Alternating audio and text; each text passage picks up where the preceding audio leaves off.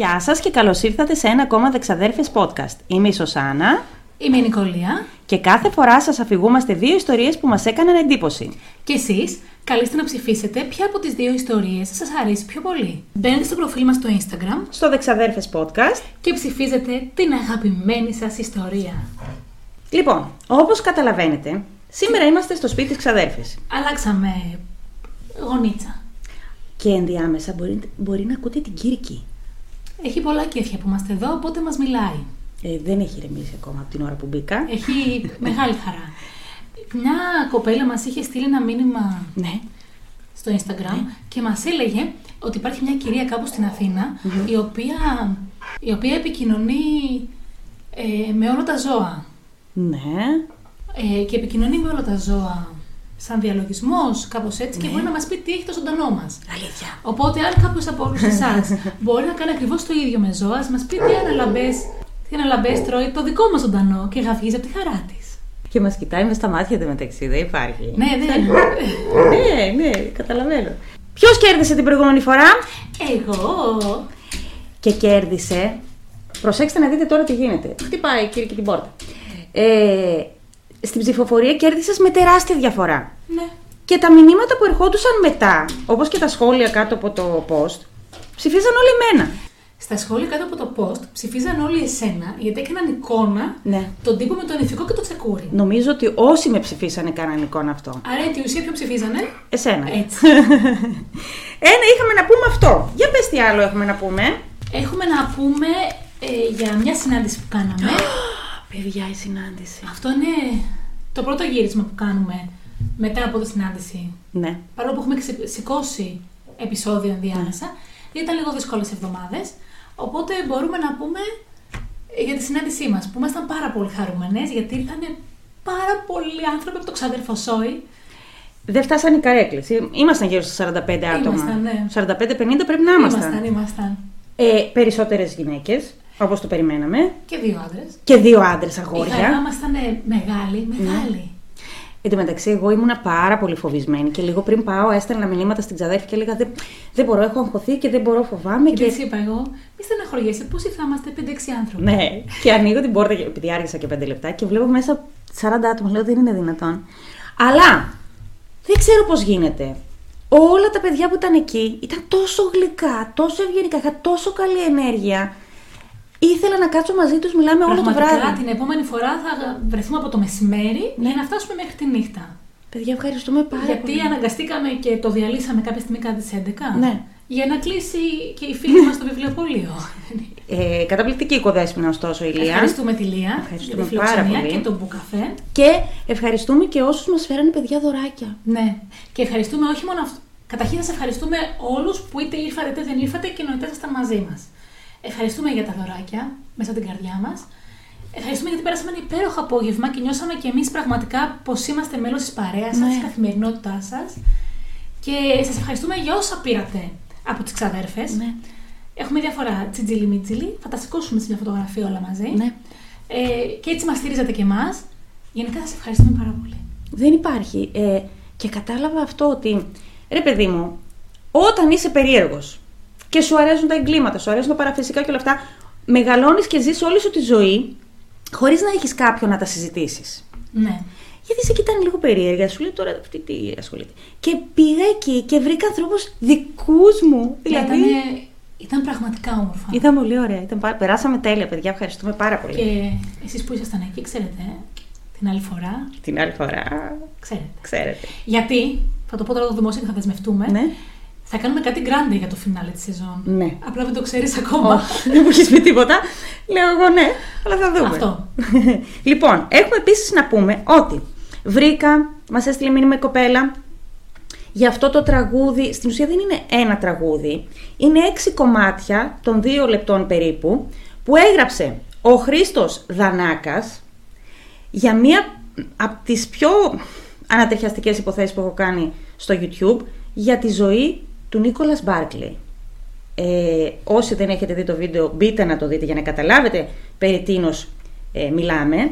Έχει γράψει έξι κομμάτια των δύο λεπτών στο πιάνο, είναι συνθέτης. Είναι εκπληκτική η μουσική, είτε ακούτε κλασική μουσική, είτε ακούτε μόνο ακουστική μουσική, είτε ακούτε ελληνικά, ροκ, Ναι. ό,τι, ό,τι ακούστε αυτά τα δίλεπτα, σε μαγεύουν. Και σε βάζουν ακριβώς, το κάθε δίλεπτο σε βάζει, έχει ένα τίτλο, ας πούμε, λέει, ξέρω εγώ, η εξαφάνιση για το παρελθόν, και σε βάζει ακριβώς μέσα στο, στο κλίμα αυτής της κατάστασης. Ε, για μένα αυτό είναι ποίηση Είναι. που καταφέρνει κάποιος να κάνει. Χρήστος Δανάκα στο YouTube, θα ανεβάσουμε και το playlist. Θα σας απαγγείλω άλλη φορά ποίηματα. Θα σας απαγγείλω, ναι. Θα σας πω άλλη πλε- φορά για την ποίηση, γιατί στο προηγούμενο τρίμερο που είχα το μεταπτυχιακό μου, για ποίηση μιλούσαμε. Ναι. Το έχω. ναι. Ένιωσα πάλι πω είμαι 17 και γράφω ποίηματα. Ναι. Και η ξαδέρφη έκανε μεταπτυχιακό και εγώ ήμουν στην Αθήνα. Τέσσερις Η μέρε στην ξαδέρφη Αθήνα. γενικά ζούσε ένα δράμα αυτές τις τρεις εβδομάδες, η άλλη πήγαινε εκδρομές. Ήταν πάρα πολύ ωραία. Μας έκανε καταπληκτικό καιρό εκτός από τη Δευτέρα. Πήγαμε σε ένα σωρό μουσεία. Με το σχολείο πήγαμε, τη κόρη μου, καταλαβαίνετε. Ε, περάσαμε καταπληκτικά. Εγώ ε, και έχουμε μία διαφωνία έτσι και με πολλούς γνωστούς. Τη λατρεύω την Αθήνα. Α, κι εγώ. Θα μπορούσα να ζήσω εκεί άνετα. Έχει κάτι. Εγώ ξέρω και πού θα έμενα, παιδιά. Πού; Εγώ μου αρέσει το κέντρο. Και εμένα. Μ' αρέσει το κέντρο. Εμείς τώρα οπότε κατεβαίνουμε, έχουμε και συγγενείς, φίλους κάτω. Νομίζω και έχουμε μέσα μας τον ξένιο Δία, όπω το λέει ο Κωνσταντίνο που μας ακούει. Ε, αλλά όταν κατεβαίνουμε στην Αθήνα, συνήθως κατεβαίνουμε με το σύζυγο, ε, προσπαθούμε να μένουμε σε μέρη που μου αρέσουν, που μας αρέσουν, βασικά που μου αρέσουν, Ναι. το χατήρι, και όχι να μένουμε σε άλλους ανθρώπους. Καταρχήν για να έχουμε και λίγο χρόνο ο καθένας ό,τι θέλει να κάνει. Και γιατί εγώ θέλω από εκεί που μένω να βλέπω την Ακρόπολη. Ε, Είναι νομίζω το βασικό μου πρόβλημα και γι' αυτό κλείνουμε πάντα ένα συγκεκριμένο Airbnb. Το έχω Εμείς, βρει ε, και το κλείνω fix. Κλείσαμε ένα ξενοδοχείο που δεν είχα ξαναπάει ποτέ, το οποίο είναι στο μεταξουργείο, από το οποίο ξενοδοχείο βασικά δεν διαλέγαμε δωμάτια, μας βάζανε αυτοί σε όποια δωμάτια είχαν διαθέσιμα. Και πήρα το πιο ωραίο δωμάτιο. Έτσι. από τα 30 άτομα, παιδιά, ήμουν στον 7ο όροφο και έβλεπα. Έβλεπα Λυκοβιτό, έβλεπα Ακρόπολη, έβλεπα. Ήτανε πανέμορφα, παιδιά, δεν ήθελα να φύγω. Εγώ αυτό θέλω. Θέλω από το δωμάτιό μου να βλέπω την Ακρόπολη. Και μπορώ να ζήσω στην Αθήνα για πάντα. Πάρα πολύ ωραία, παιδιά. Αυτά είχαμε να πούμε. Πάρα πολύ ωραία. Σήμερα που παίζει το επεισόδιο, Ναι. θα δούμε ποιος σκληρώθηκε για αυτά τα υπέροχα σκουλαρίκια που μας έκανε ο Χόβιτ. Ναι. Οριακά σας τα στέλνουμε, θα τα κρατούσα για μένα. ναι. Πάρα πολύ ωραία σκουλαρίκια. Και πες τι άλλο giveaway Και έχουμε. σήμερα. Α, γιατί μου βιάζεσαι. ε; Τρεις εβδομάδες Γιατί έχουμε να ενθουσιασμένη. βρεθούμε να κάνουμε επεισόδιο. Ναι, ναι. Και υπερβάλλω εαυτόν, έτσι, να τα Ναι, λέμε και αυτά. ναι. Ε, σήμερα, επειδή το γυρίζουμε τελευταία μέρα του Φλεβάρι και είμαστε στο κλίμα του Φλεβάρι που έχουμε αποφασίσει ότι θα κρατήσουμε το κλίμα της αγάπης και όχι της χθεσινής ημέρας, γιατί ο καθένας από το μετερίζει μας, η καθεμιά μας και ο καθένας μας έκανε ό,τι καλύτερο μπορούσε και πίστευε για χθες. Ναι. Ε, αποφασίσουμε λοιπόν να κρατήσουμε την αγάπη αυτού του μηνα Αν και μ, το σκεφτόμουν με τον εαυτό μου εχθές και σήμερα το πρωί, και χτες αυτό που αποδεικνύαμε όλοι ήταν η αγάπη. Ναι. Δεν είναι κάτι άλλο. Ναι. Αυτό ήθελα να πω. Σήμερα λοιπόν που συνεχίζουμε σε αυτό το κλίμα, κάνουμε giveaway αυτό το βιβλίο. Ναι. Ε, όχι αυτό, αυτό είναι δικό μου. Δικό σας. ε, από μια επίσημη στο ξαδέρφο Σόη. Είναι η Καλλιόπη Αλατζά και έχει γράψει αυτό το βιβλίο, το οποίο έχει το εξής παράτερο στον τίτλο του. Απρόσμενος έρωτας ή γεροντοκόρη. Ναι. Είναι πράγματα που δεν τα περιμένεις. Δηλαδή, μια γεροντοκόρη και έναν απρόσμενο έρωτα. Συνήθως απρόσμενους έρωτες, τρελούς έρωτες, που σε φτάνουν στα άκρα, τους κάνεις μικρός. Ναι. Η γεροντοκόρη. Διαβάστε το και θα δείτε. Πραγματικά. Το Ε, οποίο βιβλίο, εγώ την ε, Καλλιόπη, τη Λίνα όπως την ξέρω εγώ, Ναι. τη γνώρισα σε μια λέσχη βιβλίου που ήμασταν εδώ στη Θεσσαλονίκη. Ήμασταν μαζί χρόνια σε αυτή τη λέσχη. Την αγάπησα. Είναι ένα γλυκύτατο Είναι πλάσμα. ένα από τα πιο γλυκά πλάσματα πραγματικά. Ε, σου, τη βλέπεις και σου φτιάχνει τη διάθεση. Και α, την παρουσίαση για αυτό το βιβλίο την κάναμε μαζί πέρσι τον Ιούνιο. Πρόπεση.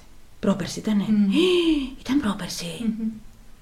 Πω πω φίλε πρόπερση. Απίστευτο.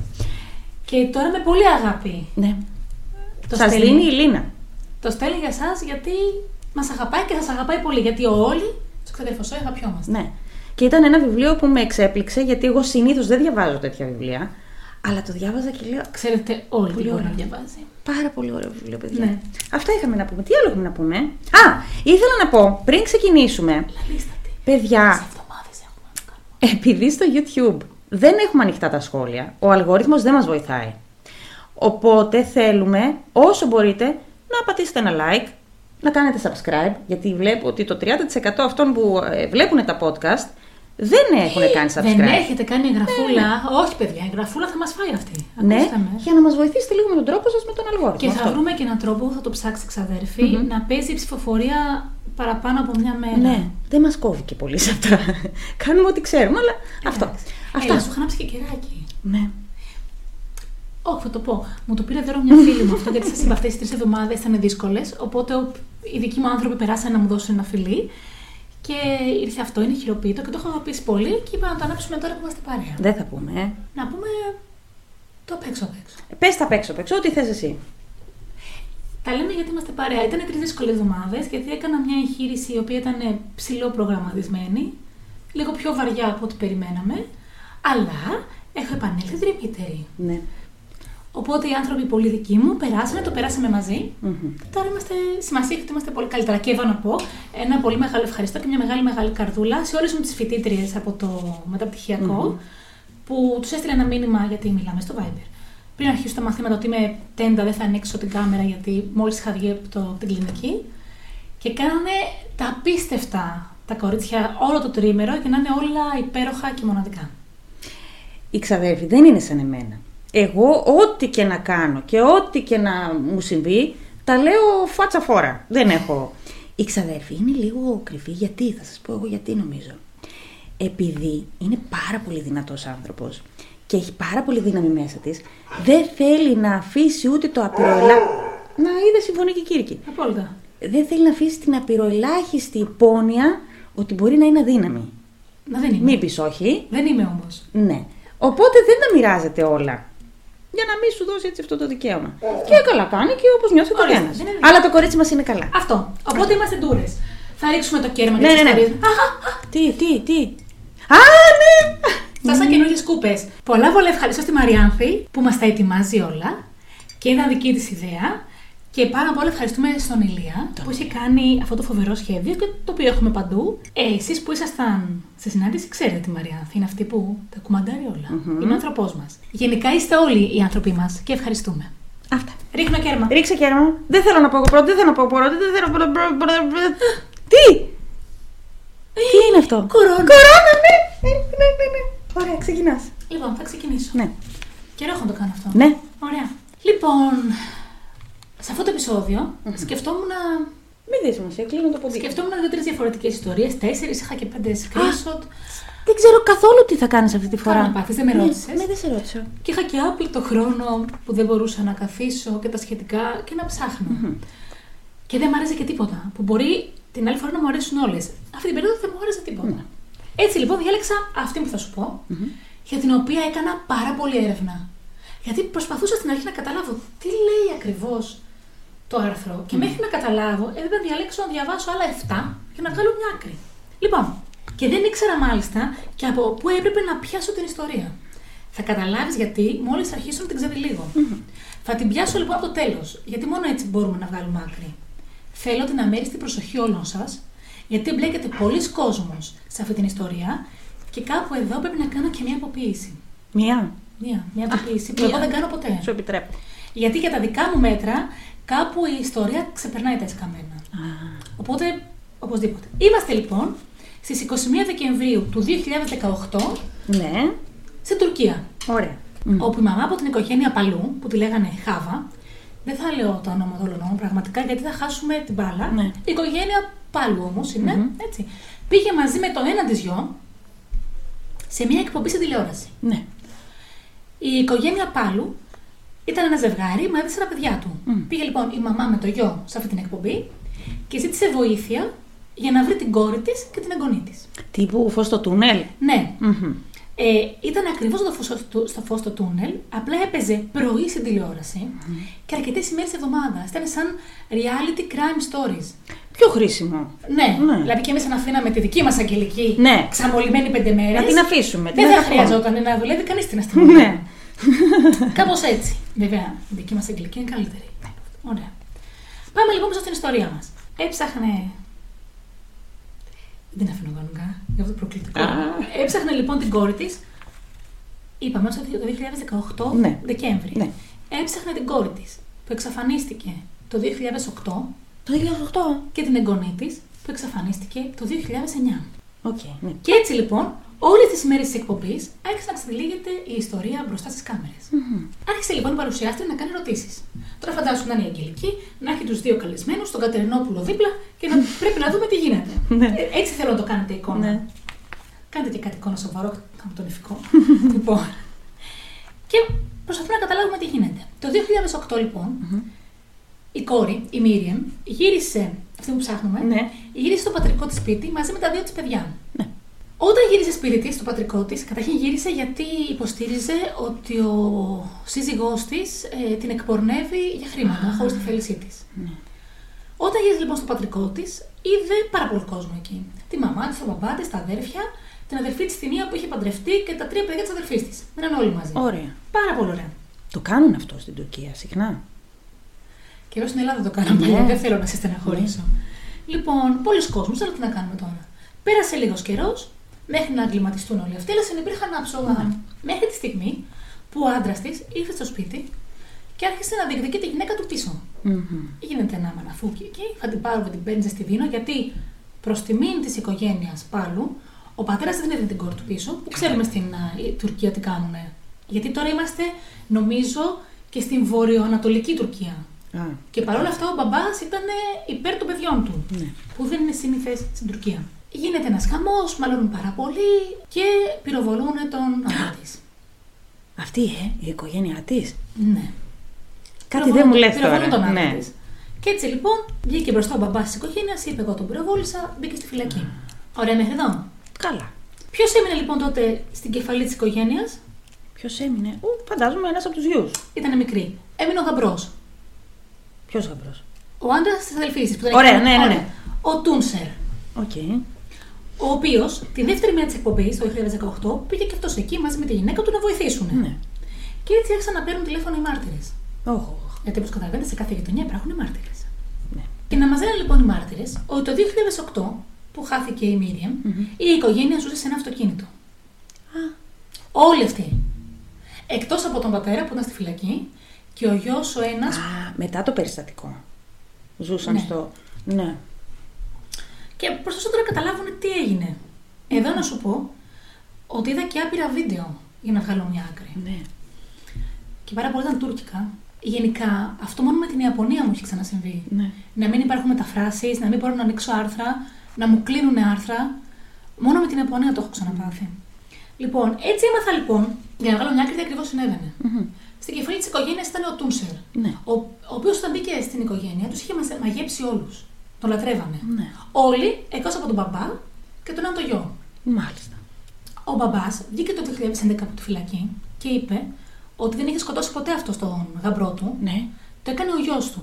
Α, και, μπήκε για να τον μπροστά. καλύψει. Ναι. Και για ποιο λόγο το έκανε ο γιος του, γιατί τον πίεσε πάρα πολύ ο γαμπρός. Και κοίτα και βγες και σώσει την κατάσταση, να τον ξεφορτωθούμε, θα μας κάνει κακό. Ναι. Και έτσι βγήκε ο μικρός από μέσα και σκότωσε τον γαμπρό. Με αυτές τις κινήσεις, ο Τούνσερ ξεπάσευσε τους δύο που δεν τον γούσταραν στην οικογένεια. Έλα ρε, ναι.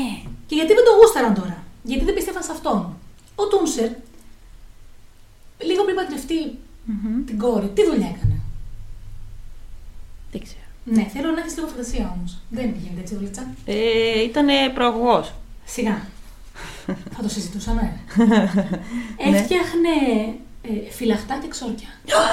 Τον αγαπώ. Αλήθεια. Τώρα παίρνει άλλη τροπή η ιστορία. Και έλεγε πως διαφέντευε τα jeans. Τα ξέρεις τα jeans. Σας παρακαλώ. Ναι, ναι, ναι. Και αυτό, αυτό αποκαλούνταν και χότζα στην περιοχή. Μάλιστα. Καταρχήν, όποιος έχει την, τρά, την τράπουλα της κατίνας, Πετάξτε. ξέρει όλα τα jeans από μέσα. Πετάξτε την. Κρατήστε την. Φέρνει κακοτυχία αυτή. Κρατήστε Είναι την. κακιά. Κρατήστε την όπως της αρμόζει, μην την ακούτε. Καθόλου μην την ακούτε. Τέλος πάντων. Λοιπόν. Αλλά ξέρεις ακριβώς για τα jeans. Ναι. Να πούμε τι είναι τα jeans. Βεβαίως, να Α, πούμε γιατί ναι. στην Αραβική δεν νομίζω ότι υπάρχει κάποιος από το ξαδερφό Σόι που δεν το ξέρει, αλλά επειδή Ναι. μπορεί να συμβεί, γιατί εγώ δεν ήξερα τον. Τζέφρι Ντάμερ. Όχι. Ποιον; Το Dead Band δεν αυτόν. ήξερε. Οπότε ναι, ναι, ναι. μπορεί και ένας από το Σόι να μην ξέρει τα jeans. Ναι. Τα jeans είναι φτιαγμένα από καπνό Μμμ. και έχουν δική τους βούληση. Είναι σαν εμάς. Ζουν σε έναν παράλληλο κόσμο με τον δικό μας και μπορούν να είναι και καλά και δαιμονικά. Δεν είναι όπως τα φαντάσματα, τα πνεύματα δικά μας που έχουν πάρει. Που είναι το πνεύμα ενός νεκρού, καμία σχέση. Δημιουργούνται από, από καπνό, έχουν δική τους, σαν να έχουν δική τους οντότητα. Ναι. Κάπως έτσι φανταστείτε το. Πώς ήταν παλιά εκείνη η σειρά, θα δείξω την ηλικία μου. Που έκανε άλλη το Τζίμι με την, ναι, Ναι, με την ναι, ναι, κοτσίδα. ναι, ναι. Κάπως έτσι. Όχι ακριβώς Όχι, έτσι, ναι. ξανθιά με κοτσίδα, αλλά ναι. Είναι πνεύματα στην ουσία που. Έτσι. Ναι. Και γιατί μας νοιάζουν τα- δεν είναι πνεύματα. Είναι οντότητες. Είναι οντότητες, ναι, ναι, ναι. Και γιατί μας νοιάζουν λοιπόν αυτά τα jeans. Γιατί ο Τούνσερ έλεγε πως αυτός θα κάνει κουμάντο. Ουσιαστικά ήταν κάτι μεταξύ μάγου ιερέα. Οκ. Και γιατί μας νοιάζει αυτό; Ε, φυσικά μας νοιάζει. Θα σου πω ακριβώς για ποιο λόγο μας νοιάζει μετά. Γιατί ο Τούνσερ έλεγε ότι μετά που σκότωσαν τον άντρα της Μίριεμ, τα βράδια ακούγονταν θόρυβοι στο σπίτι και έβλεπαν μαυροφορεμένες γυναίκες να διασχίζουν ε, τα δωμάτια. Και τους εξηγούσε ότι αυτό είναι η κατάρα των jeans, γιατί κάναν κάτι πάρα πολύ κακό, και έπρεπε να τα βγάλουν, να τα ξοκίσουν. Οπότε ε, τα jeans έχουν ρίξει κατάρα, ουσιαστικά είναι η κατάρα της οικογένειας του Θανόντα, Ναι. και την έχουν μεταβιβάσει στα jeans. Μμμ. Και γι' αυτό ακούνε θορύβους, γι' αυτό υπάρχουν πνεύματα και τα σχετικα Και τι μπορούσε να κάνει ο Τούνσερ, να λύσει αυτά τα μάτια, γιατί αυτή ήταν η δουλειά του, ευκολάκι. Άρχισε λοιπόν να ρίχνουν όλοι μαζί αλκοόλι στους τοίχους του σπιτιού, Ναι. γιατί η κατάρα αυτή κυκλοφορούσε στους τοίχους του σπιτιου η συγκεκριμένη. Και όλη μαζί η οικογένεια άρχισε να ξύνει τους τοίχους για να βγάλει την κατάρα. Τι λες. Γιατί είχε πέσει στα θεμέλια του σπιτιού. Με αυτά και με αυτά, η μαμά της οικογένειας ήταν πάρα πολύ τρομαγμένη και αρνιόταν να ξαναβεί μέσα στο σπίτι. Ε, ναι. Και έτσι κατέληξαν όλοι μαζί να ζουν στο αυτοκίνητο. Α, σωστά. Που λέγανε οι γείτονες ότι ζουν σε ένα αυτοκίνητο, παιδιά. Και πού μπορούσαν όλοι αυτοί μέσα σε Ήταν αυτό. μεγάλο αυτοκίνητο, δεν ξέρω. Μπορεί να ήταν τροχόσπιτο. Ναι. Και μετακινούνταν μάλιστα από πόλη σε πόλη για να ξεφεύγουν, για να αλλάζουν την ενέργεια και τα σχετικά. Το ότι μετακινούνταν από πόλη σε πόλη έχει σημασία, θα το δεις στην πορεία. Ναι. Και όλοι αυτοί, όσο περνούσε ο καιρός, έκαναν όλο και περισσότερο ό,τι τους έλεγε ο Τούνσερ. Ναι. Γιατί αυτός έκανε κουμάντο τα jeans. Ξέρεις τι μου θυμίζει; Ε, το βίντεο που είχα κάνει με τους 11 που είχαν κρεμαστεί, που ακολουθούσαν στο τέλος ότι έλεγε ο Έτσι. ένας ο γιος. Οπότε κάνανε Ναι. ό,τι έλεγε ο Τούνσερ. Ουσιαστικά ήταν ακολουθή του. Σαν να είχε κάνει μια μικρή αίρεση Ναι. που αποτελούνταν από μέλη της οικογένειας. Και έτσι για να δώσω. Με παρακολουθεί. Ναι. Για να δώσω και ένα μικρό spoiler για τα κάτω. Τι συμβαίνει σε αυτές τις αιρέσει πάντα. Δεν ισχύει ο νόμος της οικογένειας. Ναι. Ωραία. Δεν θέλω να χαζεύεις. Άρα η Μίριεμ, η κόρη που απήχθη Μμμ. και την ψάχνουμε, την απήγαγαν όσο ήταν στο αυτοκίνητο. Α, σωστά, ναι. Πόσο φυσιολογικό το βρίσκεις εσύ; Καθόλου. Πολύ ωραία. Το 2011 λοιπόν, που βγήκε ο πατέρας από τη φυλακή, Μμμ. τότε η μαμά της οικογένειας πήγε στην αστυνομία το 2011. Γιατί βγήκε αυτός από τη φυλακή; Πολύ γρήγορα δεν βγήκε. Ε, δεν ξέρω τώρα τους δικούς τους νόμους, τι να κάνω. Ναι. Η μαμά της οικογένειας πήγε στην αστυνομία και είπε ότι η κόρη της, το 11, Ναι. ήταν δεμένη σε ένα δέντρο όπου την βασάνιζε, τη βίαζε ο Τούνσερ και την άφησε να λιμοκτονήσει. Και πέθανε. Μέχρι αυτά, αρρώστησε και πέθανε. Ναι. Λίγο μετά όμως, άλλαξε την κατάθεσή της. Και έτσι δεν τον έπιασαν ποτέ. Είπε ότι ήταν σε μια παραφροσύνη και δεν έγιναν έτσι τα πράγματα. Όλο αυτό έφερε μια αναμπομπούλα στην οικογένεια. Ο μπαμπάς που είχε βγει το 11 και είχε πάει μαζί με τη μαμά για να δουν τι γίνεται, δεν μπόρεσε τελικά να συντονίσει την όλη του οικογένεια. Τον βγάλανε όλοι τρελό, σχεδόν σχιζοφρενή, και τον έβαλαν σε ένα ίδρυμα. Μμ. Μέχρι και τώρα. Έλα ρε. Οι μάρτυρες στο τηλέφωνο έλεγαν πως ο Τούνσερ. Παίρνουν τηλέφωνο συνέχεια. Πως ο Τούνσερ ήθελε την περιουσία της οικογένειας. Ναι. Μάλιστα, κάτι που δεν ήταν ψέμα, γιατί η μαμά της οικογένειας του είχε γράψει ήδη το 11 τα πέντε σπίτια που είχαν στην Πέντε Κωνσταντινούπολη. σπίτια στην Κωνσταντινούπολη. Και του τα έγραψε όλα. Και βγήκε, βγήκε κάποια στιγμή την πέμπτη μέρα. Α, δεν μια ήταν δηλαδή- θεία αυτού έξαλλη, Ναι. αυτού θεία, Μμμ. και είπε ότι αυτή η θεία ε, του είχε επιτεθεί με σπρέι πιπεριού πριν από κάποια χρόνια, όταν πήγαινε και την ε, τρόμαζε και την απειλούσε, γιατί θέλει τη δική της περιουσία. Α, Και επειδή αυτή η θεία τους είχε κάνει καταγγελία πριν χρόνια, πριν παντρευτεί τη γυναίκα του, βάσει αυτής της καταγγελίας τον είχαν βάλει και φυλακή. α. Και τι μάθαμε λοιπόν, γιατί ήταν κάθε μέρα η εκπομπή, ξαναλέω, πήγαινε back to back. Και είχε γίνει σαν σαπουνόπερα, καθόντουσαν όλοι Και και, τι μάθαμε βλέπανε. λοιπόν, γιατί πήραν τηλέφωνο στην κρατούμενη του. Ναι. Τι μάθαμε από αυτούς; Ότι τι; Ότι το φοβόντουσαν όλοι πάρα πολύ στη φυλακή. Δεν έκατσε πάρα πολύ, γιατί ουσιαστικά για. Για επίθεση, φαντάζομαι, Ναι, και ναι. για εκφοβισμό κτλ. Το φοβόντουσαν όλοι πάρα πολύ, γιατί στη φυλακή έγραφε στίχους από ξόρκια στους στίχους από τα κόπρανα. Ναι. Οπότε τώρα σκέψου αυτά να τα ακούσει και σε μια εκπομπή, έτσι. Εγώ λοιπόν άρχισα να ακολουθώ Είναι τα το, στοιχεία. το τι καταγράφει στους τοίχους. Κανονικά. Ε, έτσι λοιπόν η εκπομπή ξανακολουθεί όλα τα στοιχεία. Ενώ ο Τούνσερ με τη γυναίκα του ήταν στο στούντιο και λέγανε ότι αυτοί δεν ευθύνονται σε τίποτα και αυτό είναι όλα ψέματα. Και προφανώς είχε πάει φυλακή, είπε. Ναι. Γιατί η θεία ήταν μια τρελή, η οποία ήταν μόνη της και είπε να του μείνει η κληρονομιά και αυτή να την αφήσει στην εκκλησία. Και έτσι μαλώσανε. Αυτό είπε ο Τούνσερ. Που είναι και μια καθημερινότητα. Ναι, συμβαίνουν και αυτά και στις καλύτερες οικογένειες. Ναι. Ναι. Πριν πεις λοιπόν για την αστυνομία, γιατί θα πεις τώρα, καλά, αυτοί δεν κάναν τίποτα τόσο καιρό. Ε, ναι. Θα σου Ψάχνουν, πω ότι φαντάζομαι. το πιο σημαντικό ήταν ότι μένανε σε αυτοκίνητα και αλλάζανε πόλη συνέχεια. Επειδή είναι πάρα πολύ μεγάλη η Τουρκία και δεν ανήκουν σε έναν κεντρικό αστυνομικό τμήμα. Ναι. Και μέσα στο 2008 κατά δεν συνδέονταν γρήγορα. Όσες καταγγελίες και να υπήρχαν, επειδή ήταν διασκορπισμένες στη χώρα, αυτοί δεν μπορούσαν να συνδέσουν στο ίδιο άτομο. Ναι, αυτό συμβαίνει και στην Αμερική. Αλλά αφού αυτός ήταν εκεί, γιατί δεν το συλλαμβάνανε να. Στο στούντιο. Ναι. Και να βρουν στοιχεία τώρα. Εγώ σου λέω ότι γίνονται 8 Α, 10 οκ, 11. ναι, ναι, ναι. Γι' αυτό και δεν τον είχαν συλλάβει και από τις προηγούμενες. Γιατί άλλες ήταν μια, εδώ, μια εδώ, μια ήταν τύπου Ελλάδα, μια Ιταλία. Ναι, πολύ... κατάλαβα. Και δεν μπορούσαν. Μέσα σε όλα αυτά λοιπόν, κάποια στιγμή βγαίνει η αδελφή της Μίριαμ, η μία από αυτές. Ναι. Όχι αυτή που έχει το Τούνσερ, Ναι. αγανακτισμένη πια. Και λέει ότι τα πιο πολλά πράγματα που λέει για τον Τούνσερ είναι αλήθεια. Ε, την βίαζε και αυτήν συνέχεια για να ξορκίσει τα τζίνς από μέσα της. Όπως προείπα και θα σου δώσω το hint, τι συμβαίνει σε όλες τις αιρέσεις που αποτελούνται από οικογένειες, σταματάει να υπάρχει η έννοια της οικογένειας. Ωραία. Ο γιος της Μίριεμ, ο πιο μεγάλος, γιατί πήγε με δύο παιδιά πίσω. η Μίριεμ. Ναι. Εμείς ψάχνουμε τη Μίριεμ και την κόρη της. Ναι. Μας λείπει ένας ο γιος, που ήταν πιο Ναι. μεγάλος από τη μικρή την κόρη. Ο, ένας ο γιος, που ήταν πιο μεγάλος, είχε προσπαθήσει πάρα πολλές φορές να πάει στην αστυνομία. ναι. Που ήταν πιο μεγάλος, η, η μικρή όταν χάθηκε ήταν 6 χρονών, αυτός ήταν 8. Ξέρουμε πότε χαθήκανε Η συγκεκριμένα. Μίριεμ το 8, η κόρη της το 9. Ο μικρός λοιπόν βγήκε και έλεγε ότι προσπάθησε πάρα πολλές φορές να φύγει. Μμμ. Αυτό είναι το 8, το 9, ο μικρός έγινε κάπου το, το 10, όχι. Πριν εξαφανιστεί η μικρή, κάπου το 8 προσπαθούσε να φύγει. Είμαστε πλέον το 18. Ο μικρός έχει πια ενηλικιωθεί. Έτσι. Α, σωστά, ναι. Και έλεγε ότι ενώ έφτανε πολλές φορές στην αστυνομία, δεν γίνονταν τα στοιχεία, γιατί αυτοί δεν μπορούσαν να τα συνδυάσουν. Οι αστυνομικοί τον γυρνούσαν πίσω στην οικογένεια, γιατί νομίζαν ότι είναι ένα παιδί το οποίο θέλει να φύγει. ναι. Και μάλιστα η οικογένεια είπε πως ο μικρός έχει τραύματα μέσα του, γιατί κάποια στιγμή τον είχαν απαγάγει άγνωστοι μασκοφόροι, οι οποίοι μάλιστα ε, του έβαζαν βελόνες στο κορμί. Ρε, εσύ δεν στέκει τίποτα από και η όλα αστυνομία τους αυτά. πίστεψε. Ότι όντω τον πήγαγαν άγνωστοι μασκοφόροι, οι οποίοι τον ε, βασάνισαν και το παιδί γλίτωσε, οπότε κουβαλάει τραύματα. Δεν στέκει τίποτα από όλα αυτά. Όταν βγήκε λοιπόν αυτός ο γιος στην εκπομπή, είπε ότι ο Τούνσερ τους νάρκωνε όλους στην οικογένεια. Ναι, Τους έδινε ελάχιστο φαΐ, ναι. όλους. Και όταν δεν, τους υπάκου, όταν δεν τον υπάκουαν, ε, τους τρυπούσε με βελονες σε πολλά σημεία του κορμιού του, σε δέστα και μη, τα λέω πάρα πολύ ωραία. Και μάλιστα πολλές φορές έσπαγε τις βελόνες μέσα στο κορμί τους για να μένουν και να ενοχλούνται. ναι. Τα λέω όσο πιο Όχι, ευγενικά όχι, μπορώ. όχι, όχι. Σε όλα αυτά, ο Τόνσερ που ήταν στην εκπομπή παρέμενε στο στούντιο και έλεγε πως η μαμά της οικογένειας τα έκανε όλα αυτά γιατί ήθελε να κρύψει τα δικά της έσχη και εγκλήματα και αυτός δεν είχε κάνει τίποτα. Έτσι ατάραχος. Μα δεν είχαν στοιχεία, γι' αυτό δεν φοβόταν αυτός.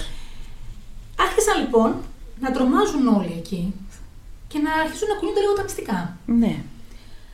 Όλα αυτά έω τι 9 πρώτου του 19, Ναι. σχεδόν ένα μήνα μετά που είχαν πάει στην εκπομπή, Μμμ. όπου συνεχίζαν να είναι στην εκπομπή. Κάθε μέρα. Βεβαίως. Σε εγώ 4 στα 5, κάπως έτσι πήγαινε. Ναι.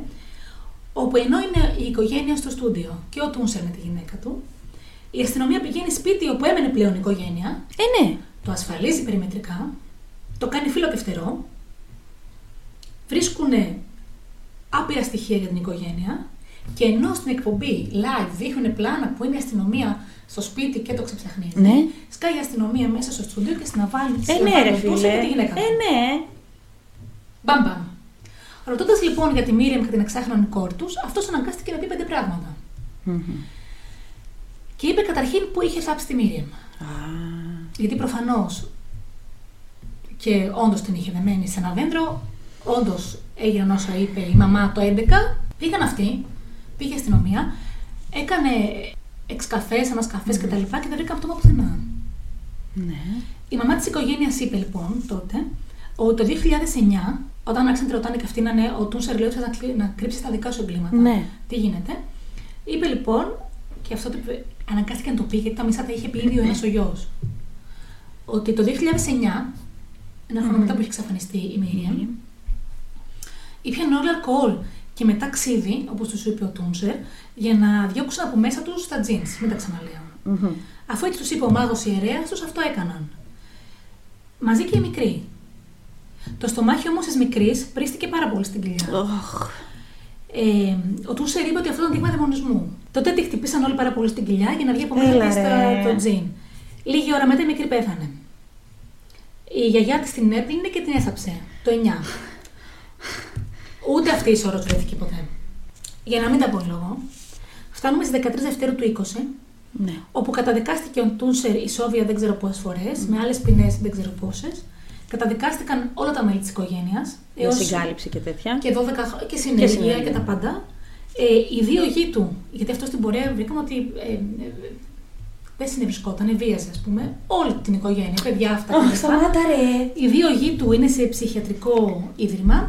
Ο μάγος ιερέας υπενθύμησε σε όλους και στη δίκη και τις προηγούμενες μέρες να θυμούνται πάρα πολύ καλά ποιος είναι και ότι θα γυρίσει πάνω τους όλη την Θα καρδιά. μας ε, αυτό μια μάντρα. Ο μόνος που δεν ε, καταδικάστηκε για τίποτα είναι ο πατέρας της οικογένειας. Φυσικά. Ναι. Όπου στο ψυχιατρικό ίδρυμα που ήταν εκείνος πήγε και ο μεγάλος ο γιος λίγο να πάρουν τα πάνω τους, να βοηθήσει και τον παππού, να, ο ένας τον άλλο τέλος πάντων. Και έτσι Τελειώνεις; φτάνουμε. Τελειώνω, ναι. Και έτσι φτάνουμε στο τώρα που αναρωτιέμαι. Γιατί ακόμη δεν μπορώ να καταλάβω. Για ποιο λόγο το 2018 πήγε η οικογένεια σε αυτήν την εκπομπή; Για ποιο λόγο λοιπόν να πάνε σε αυτή την εκπομπή; Ναι, αυτό το σκεφτόμουν όσο μιλούσες. Δε, όσο και αν προσπαθώ, δεν μπορώ να το καταλάβω. Μήπως η αστυνομία είχε συνδέσει όλες τις αναφορές από τα διάφορα μέρη και είχε Και αυτή αυτό- τρώμα, δεν, δεν βρίσκει καμία λογική. Και σου λέει αυτοί πλησιάζουν, ρε παιδί, μας βγούμε εμείς να μιλήσουμε. ε. Γιατί, για τους πιέσουν αρχίτερα; Α αλλάζανε πόλει, αλλάζανε πολιτεία. Δεν, Θα τους είχαν στριμώξει. μου φαίνεται πάρα πολύ παράλογο. Τε- Δεν έχει Και λογική. εφόσον ο άλλος τους έχει συνέχεια ε, ναρκωμένους κτλ., πώς φτάσανε μέχρι εκεί; Δεν, δεν έβγα, έβγαλα από πουθενά λογική. Εκτός αν ήθελε, αν τους έπεισε. Τώρα τι σκέφτηκα. Τους έπεισε αυτός να πάνε για να δείξει τη δύναμή του Μμμ. και δεν φανταζόταν ότι θα φτάσουν σε αυτόν να τον φυλακίσουν. Μμμ. Και να πείσει και άλλους ότι. μ, Για την είναι, αίρεση. είναι ότι είναι μέντορας, μάγος. ναι, ότι είναι Ναι, μάγος. σωστά, ισχύει. Δεν έχω βρει λογική. Λοιπόν, αυτή η υπόθεση μου θυμίζει πάρα πολύ το αυτό που έλεγα πριν, την υπόθεση που έχω κάνει με τους 11. Μου θυμίζει μια άλλη υπόθεση από την Αυστραλία, που ακόμα και σήμερα δεν έχει λυθεί, που είναι ο πατέρας που στην ουσία έχουν μπει όλη η οικογένεια σε μια παράνοια και ταξιδεύουν από πόλη σε πόλη και χάνονται και μια παράνοια. Μια άλλη υπόθεση από την Αμερική με την οικογένεια, δεν θα πω ποια οικογένεια, μπορεί να το κάνω βίντεο κάποια Εντάξει. στιγμή, που τους βρήκανε νεκρούς και μάλλον είχε γίνει κάτι τέτοιο που λες. Πιο κοντά σου. Βλέπουμε πολλές φορές ομαδική παράνοια, Παράκρουση. παράκρουση, Ναι. που πάντα όμως πίσω από αυτό βρίσκεται κάποιος ο οποίος είναι ο αρχηγός. Βρίσκεται ένας ο οποίος κινεί τα νήματα. Σου λέω, μου Ναι. έκανε φοβερή εντύπωση. Και πάντα Και με, αλήθεια- με το φόβο. Και η αλήθεια είναι, όταν α, είπα να. Γιατί μα έστειλε μήνυμα μια κοπέλα και λέει κάτι από Τουρκία δεν θα κάνετε. Α, ναι. Ναι, είπα, υπολόγιζα ότι θα έβρισκε καμιά ιστορία στην Τουρκία που να, κάνει, να έχει να κάνει με ιέρειες, με κάτι του 15ου αιώνα, ξέρεις λίγο τέτοια, με αρχαιολόγους, αρχαιοκάπηλους και σκάσα πάνω σε αυτήν. Και ήταν κρίμα να μην την κάνω. Πώς το λέγανε ρε εσύ, μια σειρά που μου είχες προτείνει και είχαμε κολλήσει και τη βλέπω. Ατιγέ, το δώρο. Το δώρο ρε. Ατιγέ, όποιος δεν έχει την παιδιά αυτή τη σειρά, Σειράρα. Ατιγέ, το δώρο. Κάτι τέτοιο περίμενα να βρω σε ιστορία. Ναι. Όχι αυτό. Ναι. Ας τα είπα λοιπόν. Για πες μας εσύ τα δικά Λοιπόν, και εγώ στο ίδιο κλίμα περίπου. σου. Ε, βέβαια. Έχω να σου πω μια ιστορία που θα την ακούσεις στην αρχή. Δεν έχει κάτι παραφυσικό στην αρχή. Και κρατάω το καλύτερο για το τέλος. Και αυτό γιατί η κοπέλα έχει ζητήσει να κάνουμε κάτι παραφυσικό. Και εσύ γι' αυτό δεν διάλεξες αυτό Ναι. περίπου. Ναι. Γι' αυτό, γιατί περίμενα κάτι άλλο. Αλλά είχε παραφυσικό και jeans και Ναι. μάγο ιερέα ναι. και ομαδική παράκρουση. Δηλαδή, τι άλλο να κάνω, παιδιά; Εγώ όμως ε, δεν έπαιξα δίκαια. Για ακόμη μια φορά θέλω να τα θυμάστε λίγο αυτά που λέει, γιατί πάτε και ψηφίζετε αλόγιστα. Και γιατί δεν Ευχαριστώ. έπαιξα δίκαια; Γιατί δεν είχες την ιστορία από πριν; Όχι, για- πέρα από αυτό. Ε, βέβαια. Τι έχω σήμερα; Ποιος είναι ο πρωταγωνιστής της... Ε... Ε, όχι. Άμα είναι ταξιτζής, φύγε. Είναι ταξιτζής. Λοιπόν, το νου σας ρεμάλια. Είναι ταξιτζής. Το νου σας καλά ρεμάλια. Έχει ταξιτζή. Σοβαρευτείτε. Πραγματικά σοβαρευτείτε. Δεν είναι ακριβώς ταξιτζής. Γιατί μετά Ναι. θέλουμε χορηγία από ταξί. Έχουμε και εδώ κοντά στην περιοχή. Λοιπόν, Εγώ λοιπόν σήμερα θα σου μιλήσω για τον Jason Dalton. Okay. Είναι ένας από την οικογένεια Dalton. Όχι, θα μπορούσε όμως. Ο οποίος 45 χρονών. 45 χρονών το 2016. Αυτό μας ενδιαφέρει. Τώρα δεν είναι είναι- ακριβώς ταξιτζής. Ήταν Uber. Uber driver. Και για όσους δεν Στην γνωρίζετε. Αμερική είμαστε. Στην Αμερική είμαστε. Και για όσους δεν γνωρίζετε, το Uber, που δεν νομίζω να υπάρχει κάποιος που δεν γνωρίζει, είναι τύπου ας πούμε ραδιοταξί, αλλά ο κάθε, δεν ξέρω, ο κάθε οδηγός έχει το δικό του αμάξι, το οποίο βέβαια Ναι. πρέπει να πληρεί κάποιες προδιαγραφές. Κάτι παρεμφερέσει έχουμε αρχίσει και έχουμε και εδώ. Ναι. Όχι ακριβώς Uber, αλλά Ναι. Στο εξωτερικό πάντως είναι πάρα πολύ. Δηλαδή στην Αγγλία, εγώ μόνο με Uber ήμουνα. εγώ στην Αγγλία κοπελιά. Είχες έχω- αμάξι. Έχω την κολλητή. Έχεις μου, την κολλητή σου, ναι. Η οποία για καλό δικό της, επειδή ξέρει, σου λέει πού να την αφήσω αυτή να είναι μονέ. και εσύ είναι ότι ε, με βολεύει πάρα πολύ το μετρό.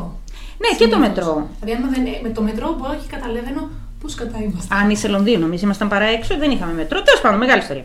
Λοιπόν, είμαστε στις 20 Φεβρουαρίου του 2016. Α, και εσύ κοντά. Όπως είπα. Και είμαστε στο Καλαμαζού του Μίσιγκαν. Υπάρχει πόλη που λέγεται Καλαμαζού. Καλαμαζού in the zoo. Δεν ξέρω. Οι Zoo in the zoo το ξέρουν, ναι. δεν ξέρω. Είναι μια πόλη μ, σχετικά μικρή, έχει γύρω στους 70.000 κατοίκους, 70-75 εκεί. Στην οποία πόλη, Σάββατο, είναι Σάββατο, θα γινόταν κάτι που θα έμενε χαραγμένο στην ιστορία της Θα ε, ήταν ένα πόλης. φεστιβάλ με απόκριση και θα πήγαινε ο ταξιτζής να κάνει τη δουλίτσα του, να πάει Λοιπόν. να φέρει.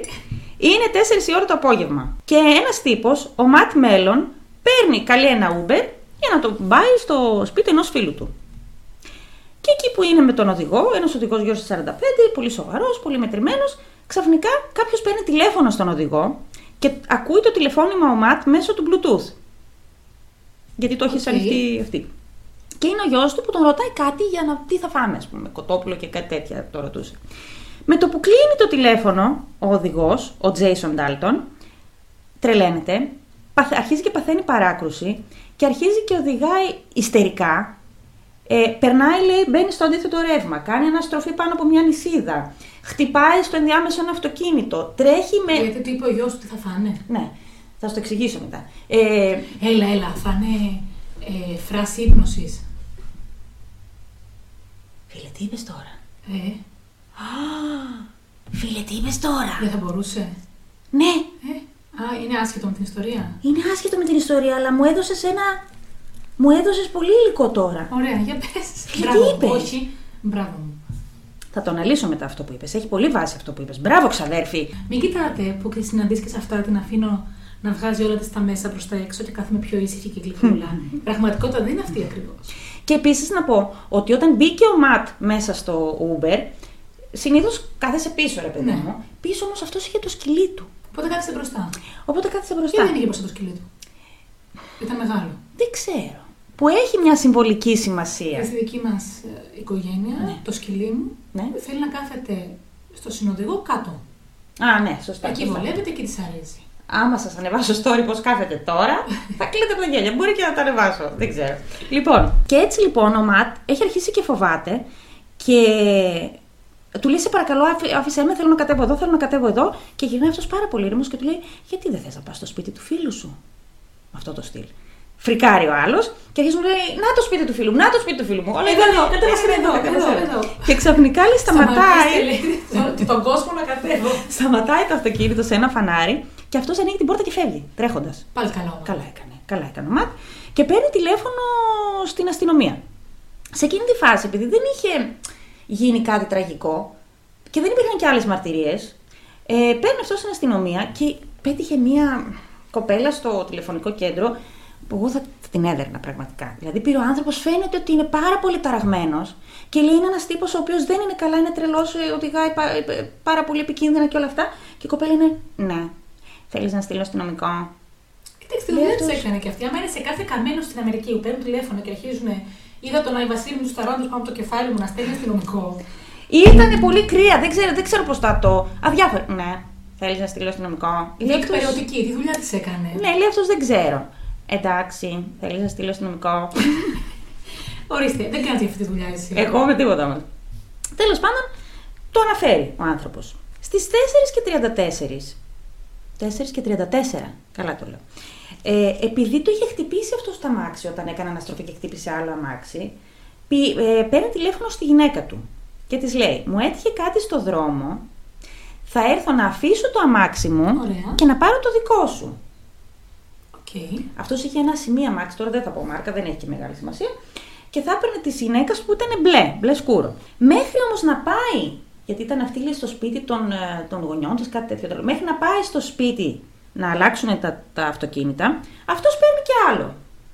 Ε, Πώς το λένε, και άλλη Επιβάτη. κούρσα, ρε παιδί μου, και άλλο επιβάτη. Αγώι το λέμε στο χωριό. Λέει και άλλο αγώι. Ναι, ναι, ναι. Στις Το πέντε. χωριό μου είναι από εδώ, ξέρετε. Δεν ξέρω αν έχεις υπόψη σου. Οι οδηγοί του Uber έχουν μία εφαρμογή στο κινητό. Ναι. Που σου λέει ότι υπάρχει αυτή. Εγώ δεν έχω υπόψη μου. Ναι. Έχω κουμπάρο τα ρήφα, παιδιά. Έχεις κουμπάρο τα ρήφα. Ε, εγώ, εγώ, εδώ. Ναι. Που τους Του λέει, είναι παιδί μου, εξαιρετικό. Σαν τα ρήφα, εσύ είσαι κουμπάρο. Both. Both.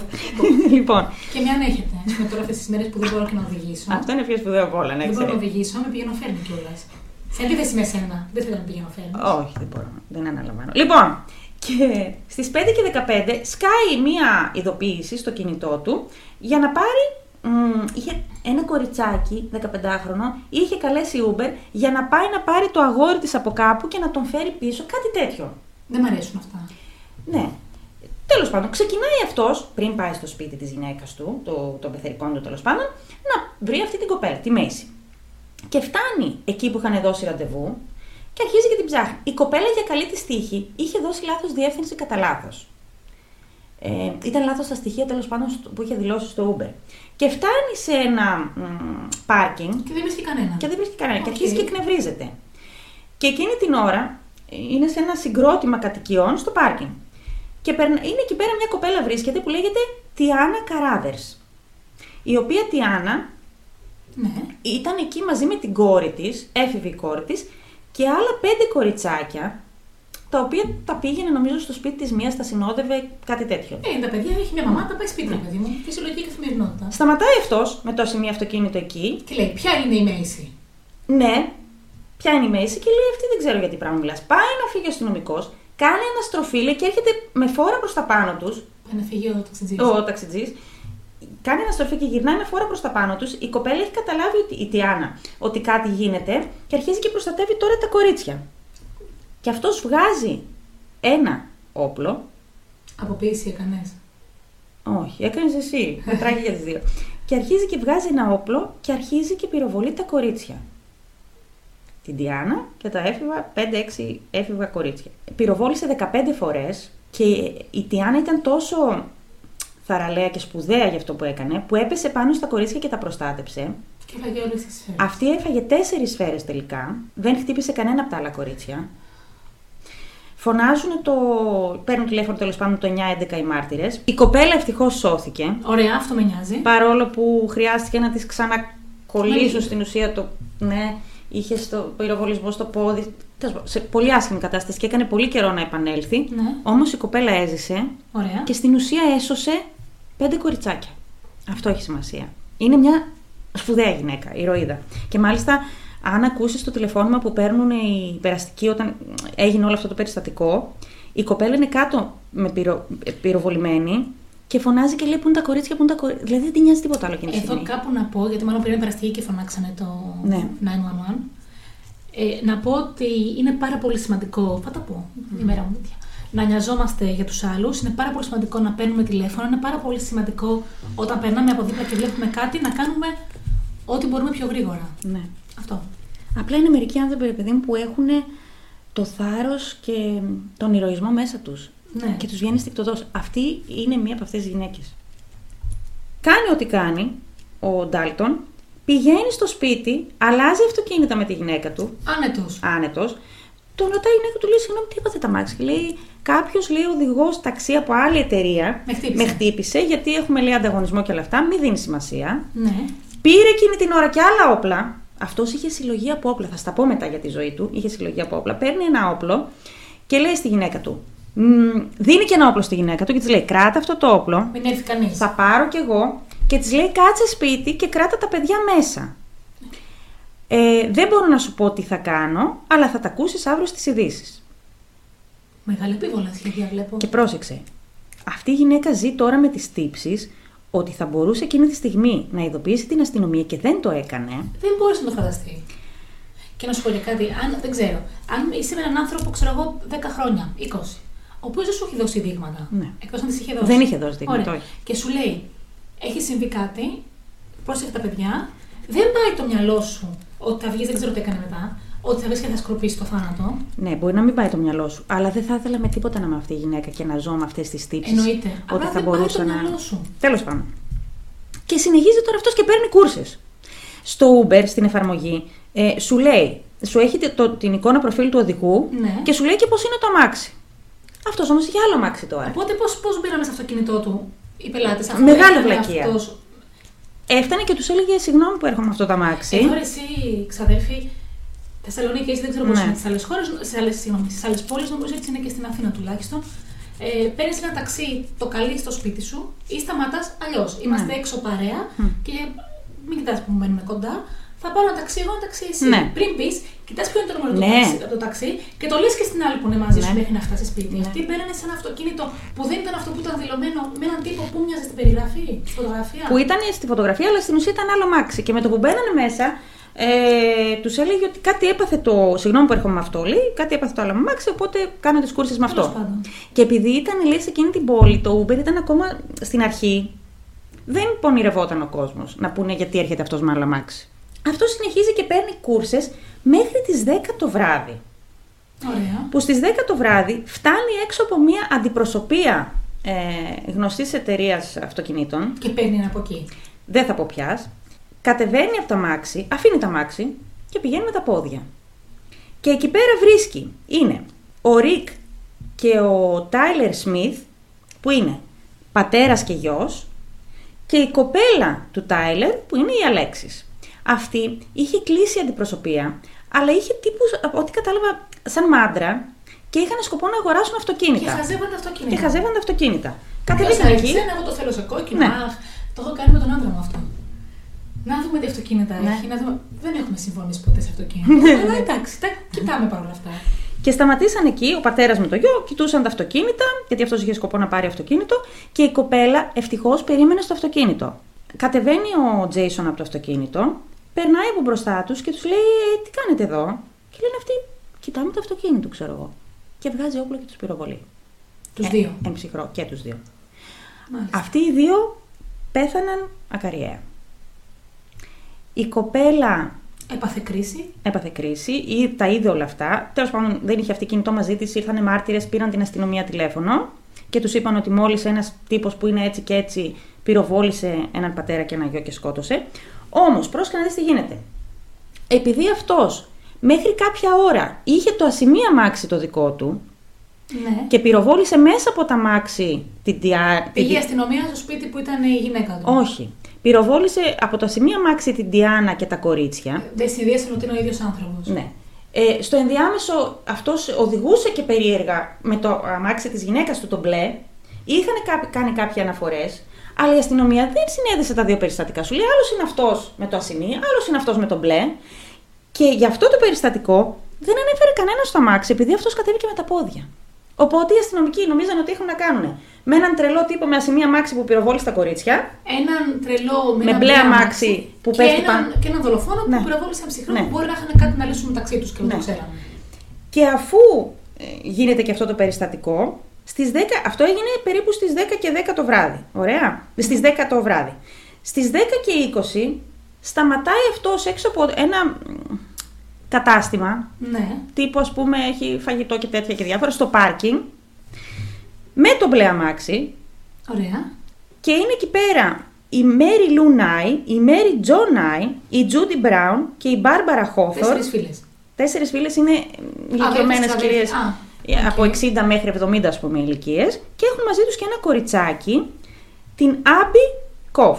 Το οποίο κοριτσάκι ήταν νομίζω η, η εγγονή της φίλης τους. Δεν έχει σημασία. Και Ένα την είχαν κοριτσάκι. μαζί τους τέλος πάντων. Αφού είχαν φάει αυτές στο εστιατόριο, πήγανε στο πάρκινγκ και ξεκινήσαν να φύγουν. Περνάει αυτός από εκεί και κάπως τις έπιασε την κουβέντα και γυρνάει και λέει στη μία: Έχεις λέει ένα δολάριο να δώσεις για να ξαναγίνει η Αμερική σπουδαία ξανά; Είναι ένα, λο- ένα, ένα ε, μότο που έχει ο Τραμπ τέλος πάντων. Οκ, από ό,τι μάλιστα. ξέρω. Ωραία. Και λέει Όλο αυτή και καλύτερα όχι. γίνεται. Όλο Δεν και είναι και στην καλύτερα. παρέα μας. Και λέει αυτή όχι. Και βγάζει αυτό το όπλο σκοτώνει.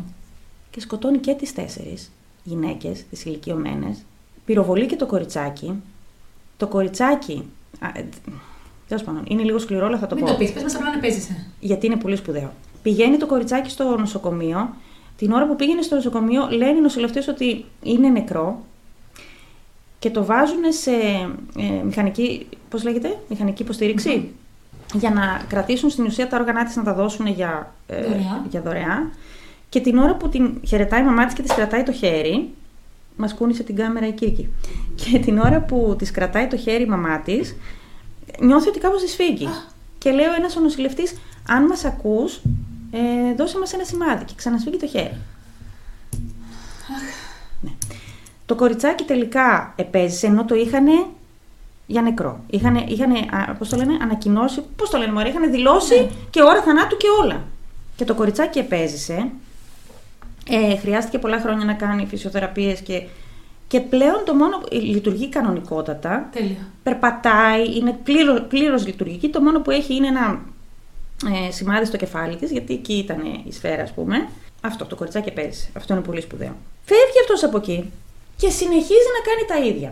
Καταλαβαίνει η αστυνομία ότι προφανώς μπορεί να είναι και ο ίδιος και αρχίζει και βγάζει ανακοινώσεις και στο ραδιόφωνο και όλα. Αυτό συνεχίζει να παίρνει κούρσες με το μπλε αμάξι και μπαίνει κόσμος... Και κατά πότε τελειώνει η βαρδιά του. Στο, στο Uber δουλεύεις όσο θες Α εσύ. πέφτει να κοιμηθεί, εν πάση περιπτώσει. Ναι, τέλος πάντων. Και μπαίνουν μέσα κόσμος και του λένε Εσύ, μήπως είσαι εσύ αυτός που πυροβολεί; Και λέει εσύ. αυτός, Όχι, λέει, δεν είμαι εγώ. Φαντάζομαι δηλαδή και να μάθεις μετά ότι μπήκε στο αμάξι Εγώ του. θα σου πω το άλλο. Ναι. Υπάρχει μια τέτοια κατάσταση. Για Ναι. ένα μπλε αμάξι, σε ένα σημείο αμάξι, ένα τύπος πυροβολεί. Και εσύ καλεί Uber και μπαίνεις. ναι. Πάω με τα πόδια. Δεν θα πάω καθόλου. Ε, Θα μπορεί κάτσω να μην το είχαν περιμένω. ακούσει ρε, εσύ όλοι. Αν μπαίνει και του λένε είσαι εσύ ο τύπος, το έχει ακούσει και έχεις μπει. Οπότε σε αυτή τη φάση η αστυνομία έχει καταλάβει ότι κάτι γίνεται και ψάχνουν ένα. Ναι, και έλεγα προηγουμένως. Ναι. Δηλαδή μπαίνεις κάπου ενώ ξέρεις ότι είναι ένας τρελός και συνεχίζεις να μπαίνεις. Δεν το ξέραν οι περισσότεροι. Όταν μπαίνεις και ρωτάς, Ναι, οι σε πληροφορίες ήταν λίγο συγκεχημένες. σε λες και λίγο Δεν πες και λίγο παράτομο. Ανόητο. Ναι, ναι, ναι. Έτσι. Τέλος πάντων. Στις 12.30 ώρα το βράδυ αρχίζουν αυτοί και συνδέουν Πάει νύχτα πια. ότι Αλλάξαμε μέρα. είναι ο ίδιος, η περιγραφή είναι ενός συγκεκριμένου Βέβαια, ανθρώπου. μέχρι τώρα δεν έχω ακούσει κάτι που τον γράψει στις ειδήσεις. Ναι. Τι εννοείς; Αυτά έκανε μόνο. Σκότωσε 6 άτομα. Το περίμενα έχει κάνει και κάτι χειρότερο, να σου πω την αλήθεια. Όχι. Σκότωσε 6 άτομα. Ε, η Τιάνα, η πρώτη πρώτη κοπέλα, έχει ακόμα λέει μια σφαίρα στο σηκώτη της μέσα. Δεν ξέρω γιατί. Και Συγγνώμη, η συγγνώμη Άμπη. που θα πω. Ναι. Χτυπάει στο αεροδρόμιο. Τι εννοείς; Μπλιπ μπλιπ. Συγγνώμη, δεν. Σταμάτα! Ήταν Δεν χίλια- μπορώ! Χίλια συγγνώμη. Σταμάτα, ρε! Συγγνώμη, πρέπει να ρωτήσω. Και το κοριτσάκι το οποίο επανήλθε πλήρως. Ωραία. Τέλος πάντων. Τον συλλαμβάνουν, τον σταματάνε και αυτός λέει τελείως φυσιολογικά κατεβαίνει και λέει Ναι, εγώ τα έκανα. Καλή νύχτα. Ναι. Λοιπόν, Νύσταξα τώρα στο τώρα όμως θέλω να σου πω, να σου εξηγήσω γιατί η ιστορία μας έχει μέσα παραφυσικό και τι ακριβώς συμβαίνει με αυτόν τον τύπο. Ο Τζέισον Ντάλτον, λοιπόν, Να πεις κάτι καλό, γιατί αν έχω ακούσει μια ιστορία για ταξιτζή χωρίς λόγο θα τη σκοτώσω. μεγάλωσε στην Ινδιάνα και μετακόμισε στο Καλαμαζού, όπου και γνώρισε και τη γυναίκα του. Παντρεύτηκαν νομίζω το 95 Οκ. και είχαν και δύο παιδιά. Τα παιδιά του ήταν 10-15 χρονών Οκ. όταν έγινε αυτό. Ήταν λέει, πάρα πολύ καλός στον αθλητισμό. Ήταν, έπαιζε και football, ξέρω εγώ. Ε, είχε μια μεγάλη τρέλα με τα όπλα, τα οποία όλα τα είχε αποκτήσει με νόμιμο τρόπο. Γιατί η οπλοφορία ήταν νόμιμη εκεί. Αυτό είναι μια κουβέντα που είχα προχτές, Μμ. επειδή γίνονται διάφορα και στη δική μας χώρα. Ε, και την είχα με τον άντρα μου, γιατί Μμ. δεν ξέρω από όπλα. Και οκ, αυτοί που τον τελευταίο καιρό που βγαίνουν στις ειδήσεις δολοφόνοι και εν δυνάμει δολοφόνοι, είναι όλοι με κυνηγητικά. Ναι. Γιατί αυτό μπορείς σε αυτή τη χώρα Ναι, να ναι, έχεις. ναι. Και λες, ας κάνουμε κάτι με αυτές τις άδειες που τους δίνουν όπλα. Τέλος πάντων, είναι μεγάλο, Αλλά και στην μεγάλη Αμερική ιστορία. έχουν μεγάλο πρόβλημα. Ναι, φυσικά έχουν Και μεγάλο εκεί πρόβλημα. σκάει ο Τραμπ στην παρέα μας που είναι όπλα. Και εκεί είναι και ανάλογα και την πολιτεία. Δεν είναι όλες οι Όλα πολιτείες. είναι ανάλογα στην πολιτεία. Ναι. Τέλος πάντων, και είχε μάλιστα λέει και στην α, πίσω αυλή του ένα, πώς το λένε, μωρέ, που πυροβολεί. Σκοποβολή. Ναι. Είχε αυτό και έκανε σκοποβολή στο, στην Πράκτης. αυλή του. Πράκτης, ναι. Χαρούμενοι γείτονε. Ο οποίος πολλές φορές είχε κάνει αίτηση για να γίνει αστυνομικός, αλλά για κάποιον λόγο δεν τα κατάφερε. Άρα γιατί; Μετά πήγε σε μια σχολή και έγινε μηχανικός αυτοκινήτων. Και τελικά, τα Είχε τελευταία νόμπελ. χρόνια, δούλευε σε, σαν, τώρα από ό,τι κατάλαβα, πραγνα, πραγματογνώμονα σε ασφαλιστική. Για τα ατυχήματα. Ναι, κάτι με τα ατυχήματα σε ασφαλιστική. Και είχε πιάσει δουλειά και στην Uber για να μαζέψει λέει, λεφτά να πάει την οικογένειά του στην Disneyland. Μέχρι εκείνη τη στιγμή δούλευε στην Uber σε εκείνη τη φάση 20 Φεβρουαρίου μόνο δύο εβδομάδες. δούλευε στην Uber. Μέχρι εκείνη τη στιγμή ήταν ο τέλειος σύζυγος, ο τέλειος πατέρας, δεν είχε δώσει δικαίωμα ποτέ, δεν ήταν ποτέ βίαιος, το μόνο που είχε σαν μητρό, ποινικό μητρό ήταν κάτι κλήσεις τύπου ας πούμε παράνομο παρκάρισμα και τέτοια. Έχω και εγώ τέτοια. Όλοι είχαν, όλοι είχαν να πούν τα καλύτερα για αυτόν. Ωστόσο, όταν αυτός μπήκε στην Uber και κατέβασε την εφαρμογή, επειδή ήταν και λίγο, λίγο μεγαλύτερος με σε ηλικία, δεν είχε και πάρα πολύ μεγάλη γνώση από όλα αυτά, Ναι. δεν μπορούσε λέει να κλείσει την εφαρμογή. Και η εφαρμογή του έστελνε ειδοποίηση συνέχεια, Όλη μέρα. όλη μέρα. Και τις τελευταίες δύο εβδομάδες πριν γίνει το περιστατικό, αυτός λέει είχε αρχίσει να γίνεται παρανοϊκός, κοιτούσε συνέχεια το κινητό του, ε, δεν κοιμότανε και από ό,τι είπε αργότερα στο δικαστήριο, ε, η εφαρμογή του έδινε εντολές. Είχε μπει μέσα στην εφαρμογή μία δαιμονική οντότητα και του έδινε εντολές. Και λέει ότι εκεί που ήταν η εφαρμογή κανονικά, ε, κόκκινη, ξαφνικά γινόταν μπλε, ε, μαύρη και εμφανιζόταν ένα συγκεκριμένο αστέρι που το ψάξα και είναι το σύμβολο μιας παραμασονικής, ε, ενός παραμασονικού τάγματος που λέγεται το αστέρι της Ανατολής. Ένα σύμβολο τέλος πάντων μ- μασονικό. Ε, και μετά εμφανιζόταν λέει το κεφάλι ενός δαίμονα που έμοιαζε με αγελάδα ή με τάβρο με Έχω κέρατα. μια ερώτηση. Ναι, Η γυναίκα του τι κάνει μετά, τώρα; τον χώρισε. Και τι Mm. κάνει; Ε, δεν ξέρω τι κάνει.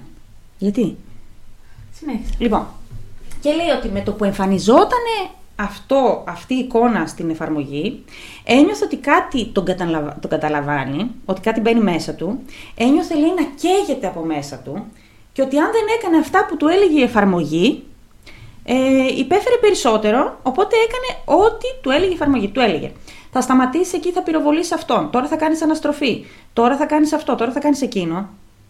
Πράγματα που μόνο αυτός τα έβλεπε. Δηλαδή δεν τα έβλεπε κάποιος άλλος στην εφαρμογή. Να πω πρώτα στην αρχή τι έγινε με τα δικαστήρια και όλα αυτά και μετά θα σου εξηγήσω τι συμβαίνει με αυτή την εφαρμογή. Όταν πήγε αυτό στο δικαστήριο, Διαφωνώ. Να ξέρεις. Έχω, Θα σου πω. έχω φτιάξει. εγώ συμφωνώ Διαφωνώ. και θα σου πω γιατί. Όταν αυτός πήγε στο δικαστήριο μετά από ένα-δύο μήνες, απλά για να δουν αν είναι ικανός για να δικαστεί ε, ε, ε, ψυχ- ψυχολογικά, ε, ο ψυχίατρος είπε ότι ναι, είναι απόλυτα ικανός. Δεν έχει κανένα πρόβλημα. Φέρνουν και τη Διάνα εκεί στο δικαστήριο, πριν γίνει η κανονική δίκη, και αρχίζει αυτός ένα παραλήρημα να λέει «Δεν φταίω εγώ, φταίνε οι άνθρωποι, οι ηλικιωμένοι άνθρωποι με τις μαύρες τσάντες». Θέλουν αυτοί οι άνθρωποι λέει, να πάνε στο ναό και πρέπει να πάνε στο ναό. Δεν βγάζει τίποτα λογική. Αλλά υπάρχουν παντού λέει, τέτοιοι άνθρωποι με μαύρες τσάντες, οι οποίοι ελέγχουν, λέει, τους ανθρώπους. Και ας φωνάζαμε τον δικό μου τον Τούνσερ να εξαγνίσει κατάσταση από τα τζιν να τελειώνουμε. Και αρχίζει και τσιρίζει μέσα στο δικαστήριο και η κοπέλα η Τιάννα που ήταν μπροστά, ε, είδατε από το στιγμιότυπο και είναι τρομακτικό, αρχίζει και κλαίει με λιγμούς, γιατί αυτός αρχίζει και φωνάζει και λέει ασυνάρτητα πράγματα. Και η κοπέλα από το σοκ της, φαντάσου ούτε πριν ένα-δύο μήνες που την είχε πυροβολήσει, αρχίζει και κλαίει και τον παίρνουν σηκωτό. Αυτός τώρα, ή όντως είχε χαζέψει τελείως, ή τα έκανε όλα αυτά για να δείξει ότι είναι τρελός, για να έχει κάποια ελαφρυντικά όταν γίνει το δικαστήριο. Περνάει ξανά από ψυχίατρο, περνάει από ε, ψυχολόγους, ξέρω εγώ τι, και τελικά το δικαστήριο ό,τι έγινε το 2019, όπου αυτός βρέθηκε ότι δεν έχει κανένα ψυχολογικό πρόβλημα Δεν έχει. και καταδικάστηκε σε 6 δις και για οπλοφορία και Συμφωνώ. τέλος πάντων, δεν θα βγει ποτέ. Θα είναι όλη του τη ζωή μέσα στη φυλακή. Και πού θέλω να καταλήξω με όλη αυτή την ιστορία. Βρήκα ένα podcast που Ναι. λέγεται The Demon Inside, Μμμ. Ο οποίος τύπος είναι αστυνομικός και παίρνει ε, διάφορες υποθέσεις και από την Αμερική αλλά και παγκοσμίως Ναι. και σου τις εξηγεί και λέει πώς πίσω από κάποια συγκεκριμένα περιστατικά που βλέπεις ότι είναι μοτίβο που επαναλαμβάνεται υπάρχουν συγκεκριμένοι δαίμονες. Έχει πάρα πολύ ενδιαφέρον. Όσοι θέλετε μπείτε, λέγεται The Demon Inside, είναι στο Spotify και σου λέει ότι υπάρχει μια υπόθεση μια τρελής παράδειγμα που εμφανίστηκε γυμνή ε, κάπου στην Αμερική και έκλεψε ένα περιπολικό. Η ίδια ακριβώς περίπτωση υπάρχει και σε άλλο μέρος στην Αμερική και σε άλλο μέρος στην Αμερική. Εσύ λοιπόν θεωρείς ότι στον δικό σου ταξιτζή μπήκε ο δαίμονας μέσα του από την εφαρμογή; Ποιος δαίμονας όμως; Ο τύπος έκανε έρευνα και έψαξε και βρήκε ότι μέσα στο συγκεκριμένο άνθρωπο μπήκε ένας δαίμονας ο οποίος λέγεται Μόραξ Αχα. και ο οποίος έχει 32 λεγεώνες ε, δαιμονικών οντοτήτων ε, κάτω από την, ε, πώς θα το πω, Από τη σκέπη του. ναι, Ναι. ο οποίος έχει λέει κεφαλή τάβρου και σώμα ανθρώπου, ναι. που μοιάζει με το δικό μας το Μινόταυρο, ο οποίος λέει μαθαίνει στους ανθρώπους ε, τα πάντα για την αστρονομία, την αστρολογία, τη βοτανική και για τη δύναμη των κρυστάλλων.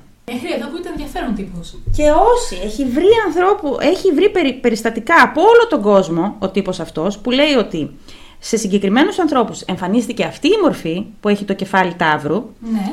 και σε όλους είχε τα ίδια συμπτώματα. Ε, μία αίσθηση ότι καίγεσαι από μέσα σου, μια αίσθηση ότι θες να βγάλεις τα ρούχα σου και ότι δίνει εντολές συγκεκριμένες και σου λέει τώρα κάνε αυτό, τώρα κάνε εκείνο. Εγώ διαφωνώ. Για το τι. Αλλά ήθελα να την αναφέρω γιατί.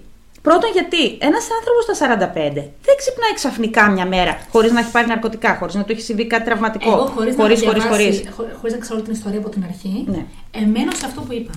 Και θα συμφωνήσω ότι μπορεί να υπάρχει μια παραμα, παραμασονική κάτι από πίσω. Όχι, για μένα η παραμασονική δεν έχει σχέση. Παράδειγμα, Ναι. ή κάτι από πίσω. Σίγουρα έχει έρθει σε επαφή αυτός με αυτούς τους ανθρώπους και η γυναίκα του το ξέρει, να ξέρεις. Α, γι' αυτό ρώτησε η γυναίκα του. Ναι. Και είμαι σίγουρη ότι αυτό μπορεί να είναι φράση ύπνωσης. Και αυτό να τον οδήγησε σε παροξισμό. Αυτό που είπες για τη φράση ύπνωση είναι Είμαι- καταπληκτικό, φίλε. Είμαι σίγουρη. Ότι άκουσε κάτι εκείνη την ώρα που Αυτό του έκανε ήταν- trigger. Αυτό ακριβώς. Και ήταν πολύ σκόπιμο. Ναι, αλλά αυτός λέει ότι από τις Γιατί θα το προηγούμενες ήξερε μέρες. αυτός; Ότι πριν ακούσει Ναι, την. γιατί αυτός ο άνθρωπος λογικά, αν έχει, αν έχει. Τον έχουν βάλει σε κατάσταση ύπνωσης κάποια άλλη μέρα. Ναι, Έχει αναγκαστεί κάποιες μέρες, δεν είναι στα καλά του, νιώθει ότι δεν είναι οκ. ναι. Και απλά αυτό ήταν το τελευταίο του έναυσμα. Δεν μπορεί να το εξηγήσει διαφορετικά αυτός. Έχει, δείξει- έχει ρίξει το πρόβλημα, το έχει ρίξει στην εφαρμογή. Γιατί δεν ξέρει πού άλλο να το ρίξει. Ναι, ναι, ναι, υποσυνείδητα. Πάντως, Είμαι εγώ. σίγουρη, εγώ αυτό θέλω. Εγώ Αυτό το κρατάμε- έβαζες κιόλας. Πήρε ένα ταξιτζή που τι έκανε, δεν τα έκανε καλά. Κρατάμε το ότι αυτός ο άνθρωπος μέχρι εκείνη τη στιγμή δεν είχε κανένα ψυχολογικό πρόβλημα και μάλιστα είχε περάσει από ψυχολογικά τεστ άπειρες φορές στη ζωή του γιατί ήθελε να μπει στην αστυνομία, αλλά κοβόταν για άλλους λόγους τελικά ή αρνήθηκε αυτός να πάει γιατί έπρεπε να πάει σε άλλη πολιτεία τέλος πάντων. Κρατάμε το ότι ε, μπορεί να. α- άκουσε μια φράση κλειδί που να, Εγώ του θα έκανε μείνω- ενεργοποίηση. Θα κρατήσω απλά Ναι, ότι θα είναι για πάντα μες στη φυλακή. θα είναι για πάντα μέσα στη Αυτό. φυλακή. Θα μείνω σε αυτό. Και επίσης μου, μου κίνησε πάρα πολύ το ενδιαφέρον και μου φάνηκε πάρα πολύ ενδιαφέρουσα αυτή η οπτική. Καταλαβαίνεις όμως ότι η ιστορία σου με την ιστορία μου κολλάνε. Κολλάνε. Είναι η δικιά σου Ναι. και θα έρθει ο δικός μου. Θα εξαγνίσει τους δαίμονες που είναι οντότητε όλα τα Τον βάζει να εκεί πιει αλκοόλ. Και θα τα λύσουν όλα. Ναι. Δεν έχει πολύ ενδιαφέρον αυτή η ιδέα το ότι πίσω από συγκεκριμένα εγκλήματα. Τώρα δεν θέλω να αναφέρω και, και υπάρχουν και στην Ελλάδα συγκεκριμένα εγκλήματα που έχουν να κάνουν με Είδαμε, παιδιά. θα μιλάμε για Ελλάδα. Υπάρχουν συγκεκριμένοι δαίμονες που σε αναγκάζουν και πόσο τυχαίο είναι μια έρευνα που έκανα που την έστειλα και στο φίλο μου το Θανάση το Βέμπο για πέρσι το καλοκαίρι που είχαμε ομαδικές αυτοκτονίες με απαγχωνισμό. Πραγματικά θα βγει σε λίγο η Άννα Βύση Τι εννοείς, και θα τραγουδάει. δαίμονες; Ναι. Φίλε δεν είναι τυχαίο. Θα το συζητήσουμε Δεν μόλις είναι κλείσουμε. τυχαίο και ότι Μην την ακούτε. πέρσι το Μην- καλοκαίρι εξαπλασιάστηκε το ποσοστό αυτοκτονιών Από- από απαγχωνισμό. Συμφωνώ, το έχουμε συζητήσει και μεταξύ μας αυτό. Και πώς γίνανε όλα μέσα σε ένα τρίγωνο συγκεκριμένο. Και έχω βρει και μια ιστορία για ένα τρίγωνο. Και δεν την είπα σήμερα. Ποιο τρίγωνο, Σιγά τον να σου πω. Μπένιγκτον. Το έχουμε Ναι. κάνει τον Μπένιγκτον. Όχι, κόρτσι. Τέλος πάντων. Μην τι μιλάτε άλλο. Αυτά ήταν Αυτά απλά. ήταν. Αυτές ήταν οι ιστορίες μας. Αυτέ ήταν οι ιστορίες μας. Κάναμε ό,τι καλύτερο μπορούσαμε. Μας είχατε λείψει πάρα πολύ. Ναι. Και ας μην φάνηκε σε εσάς, σε μας φάνηκε. Μην ξεχάτε να μπαίνετε Instagram, να ψηφίζετε την αγαπημένη σας ιστορία, να μας στείλετε μηνύματα, φωτογραφίες. Ευχαριστούμε και τον Νίκο Αποτυχίο για τις φωτογραφίες. Ευχαριστούμε όλους. Ευχαριστούμε και όσους έρχεστε σε επαφή με εμάς για τα giveaway. Ναι. Χαιρόμαστε τρελά. Ναι. Ε, κάντε εγγραφή στο YouTube γιατί η αποδόξα αδέρφη βγάζει φλικ τα νέα σας φάει όντως. ε, επιφυλασσόμεθα για το τέλος της σεζόν που θα κάνουμε χαμό. ναι. Σας ευχαριστούμε μέσα από την καρδιά μας. Και να πω και αυτό που λέω πάντα, που κάποιοι περιμένουν να το ακούσουν. Τώρα που ακούσατε τις ιστορίες μας, μπείτε και ψηφίστε την αγαπημένη σας στο Δεξαδέρφες Podcast στο Instagram. Ναι. Σας ευχαριστούμε γενικά για όλα, παιδιά.